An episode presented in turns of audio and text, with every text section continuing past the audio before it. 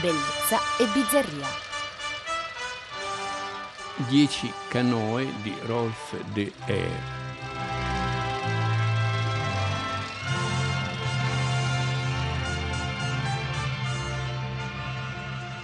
Rolf de è un documentarista con una certa formazione da antropologo, da etnologo, da studioso, anche piuttosto ambizioso, che è riuscito a fare un film sulla preistoria unico nel suo genere, con taglio quasi documentario, narrativo documentario, girato in Australia, produzione Australia-Italia, una stranezza anche questa, 2006. C'era una volta, in un paese lontano, lontano? no, non c'entra. Stavo scherzando. Ma sto per raccontarvi una storia. Non è la vostra storia, è la mia storia. Una storia come non ne avete mai sentite prima. Ma voi volete una storia come si deve, vero? Quindi vi dirò qualcosa del mio popolo e della mia terra. Così potrete vederla, questa mia storia, e capirla.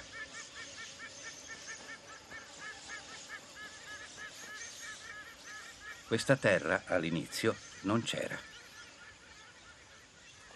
È stata creata da Yurlungur, la grande iguana dell'acqua. È insieme alla terra. Ha creato l'acqua e la palude che si stende in lontananza e ci ha dato la vita. Che cos'è Dieci Canoe? Dieci Canoe è il racconto di Voce fuori campo di una spedizione con delle canoe, appunto, nella preistoria più antica di un gruppo di selvaggi, di uomini primitivi, di uomini primitivi che vivono sostanzialmente quella che nel mito è poi diventata l'età dell'oro, l'età dei raccoglitori. Cioè gli uomini erano pochissimi sulla faccia della terra ancora e i beni erano immensi, la natura offriva di tutto, capito? Per cui loro bastava che facessero le spedizioni per raccogliere frutte, erbe, eccetera, eccetera, e vivevano senza problemi, insomma, potevano dedicarsi ad altro. Prima dei coltivatori e degli allevatori, cioè di Caine e Abele, c'è stata l'età dell'oro, che è l'età dei raccoglitori, è l'età più antica, quindi ancora più difficile raccontare perché no, su, su Caino e Abele poi, puoi intervenire su questo prima no.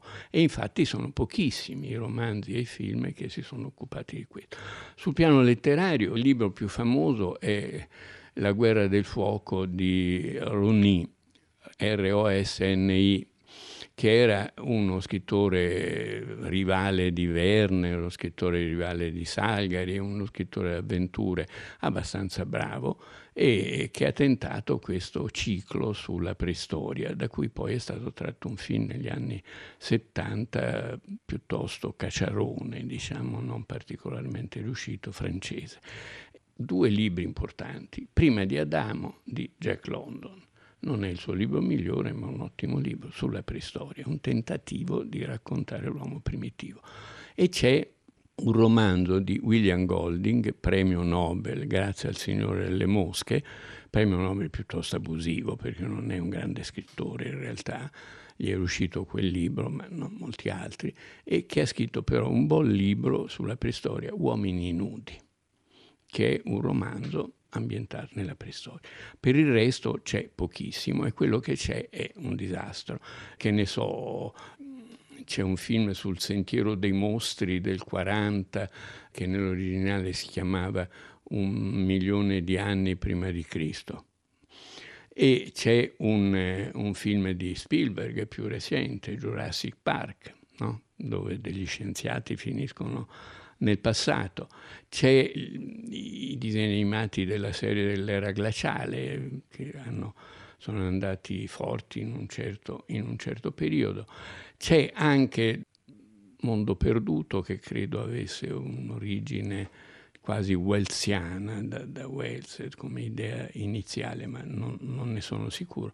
C'è un orrendo film italiano di Luciano Salce, una commediaccia disgustosa che si chiamava Quando le donne avevano la coda, che già il titolo fa venire un certo, un certo raccapriccio, insomma, gli anni 70, il periodo del massimo eccesso di volgarità nel cinema popolare italiano, l'ultimo periodo poi è morto, ucciso anche da, da questo eccesso. Visto animale a che serve? Trofano, che ha tenuto gioco per lui solo. Un, lui arrabbiato.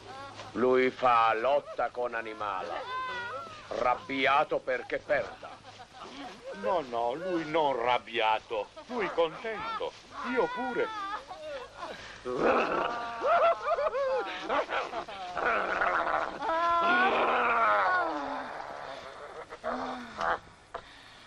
Filli ha fame. Ulli va.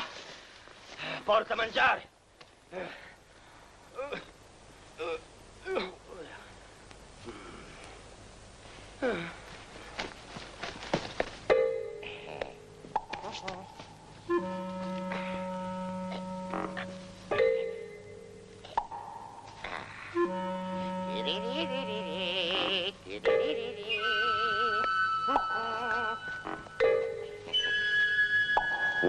Per cui questo film è significativo per molti aspetti, perché è l'unico che con una certa serietà, con una certa competenza, perché evidentemente eh, questo ha studiato l'antropologia, ha studiato le, le, i grandi studiosi che hanno cercato di parlare del passato più remoto, del passato senza tracce scritte, non solo scritte, ma senza tracce in generale, punte di lancia, disegni su, sulle, sulle, grotte, ma non, non, non c'è molto a cui riferirsi e è riuscito nell'impresa. Il racconto della voce fuori campo su queste canoe che vanno è di un signore che parla in funzione di farsi ascoltare dal fratello minore, il quale sta insidiando una delle sue mogli e gli spiega perché non si deve fare e perché questo vuol, vuol dire andare contro le regole della civiltà, per l'epoca ovviamente. E gli racconta lungo questo percorso, lungo questo viaggio in canoa, gli racconta eh, la storia di un antenato. Quindi siamo nella preistoria e si racconta una storia più antica ancora, che finisce ovviamente con la morale per cui il giovane, il fratello minore, rinuncia a insidiare una delle mogli del fratello maggiore. Ecco, l'aneddoto è semplicissimo, però quello che conta è seguire queste canoe.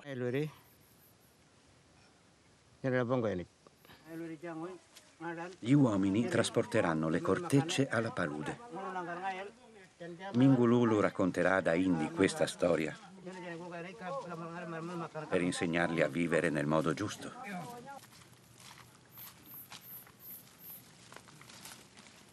È stata la storia di Mingululu per Daindi e ora è la mia storia per voi.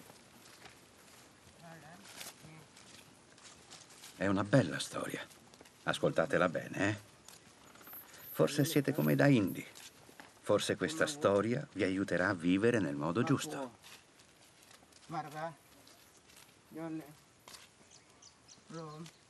Ed ecco la storia.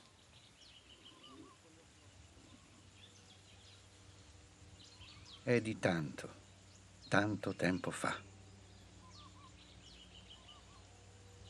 Da Indy era ancora un pesciolino nel suo stagno.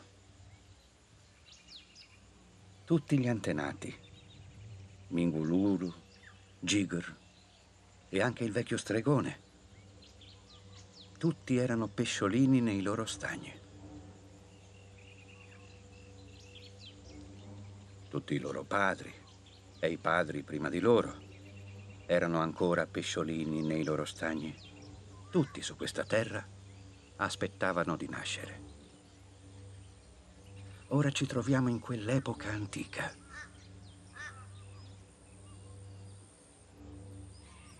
Io ho fatto vedere questo film a degli insegnanti di antropologia, anche professori universitari che non lo conoscevano, lo hanno usato per i loro corsi.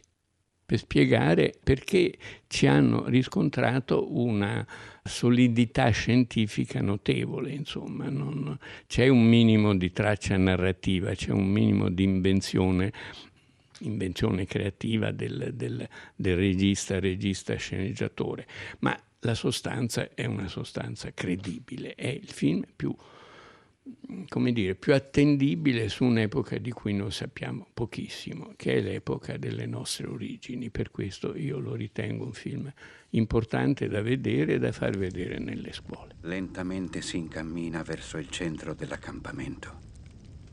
E lì, vicino ai fuochi, in modo che tutti possano vedere, Rigi Miraril comincia a danzare la sua danza di morte. Presto suoneranno i clapstick.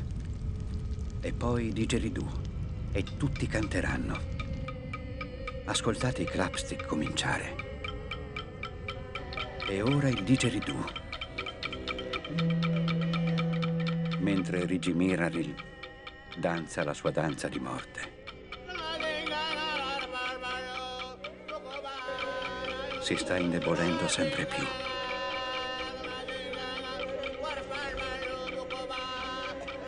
Ma vedete, vedete, continua a danzare.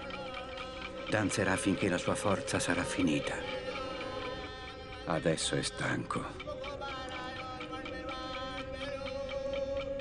Ora la sua forza è finita e si stende sulla terra.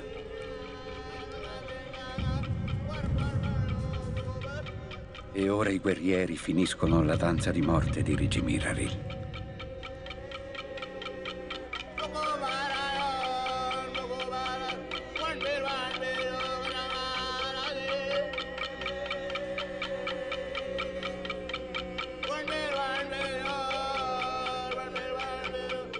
Goffredo Fofi ha raccontato Dieci canoe di Rolf Deer. A cura di Anna Antonelli. Regia di Marcello Anselmo.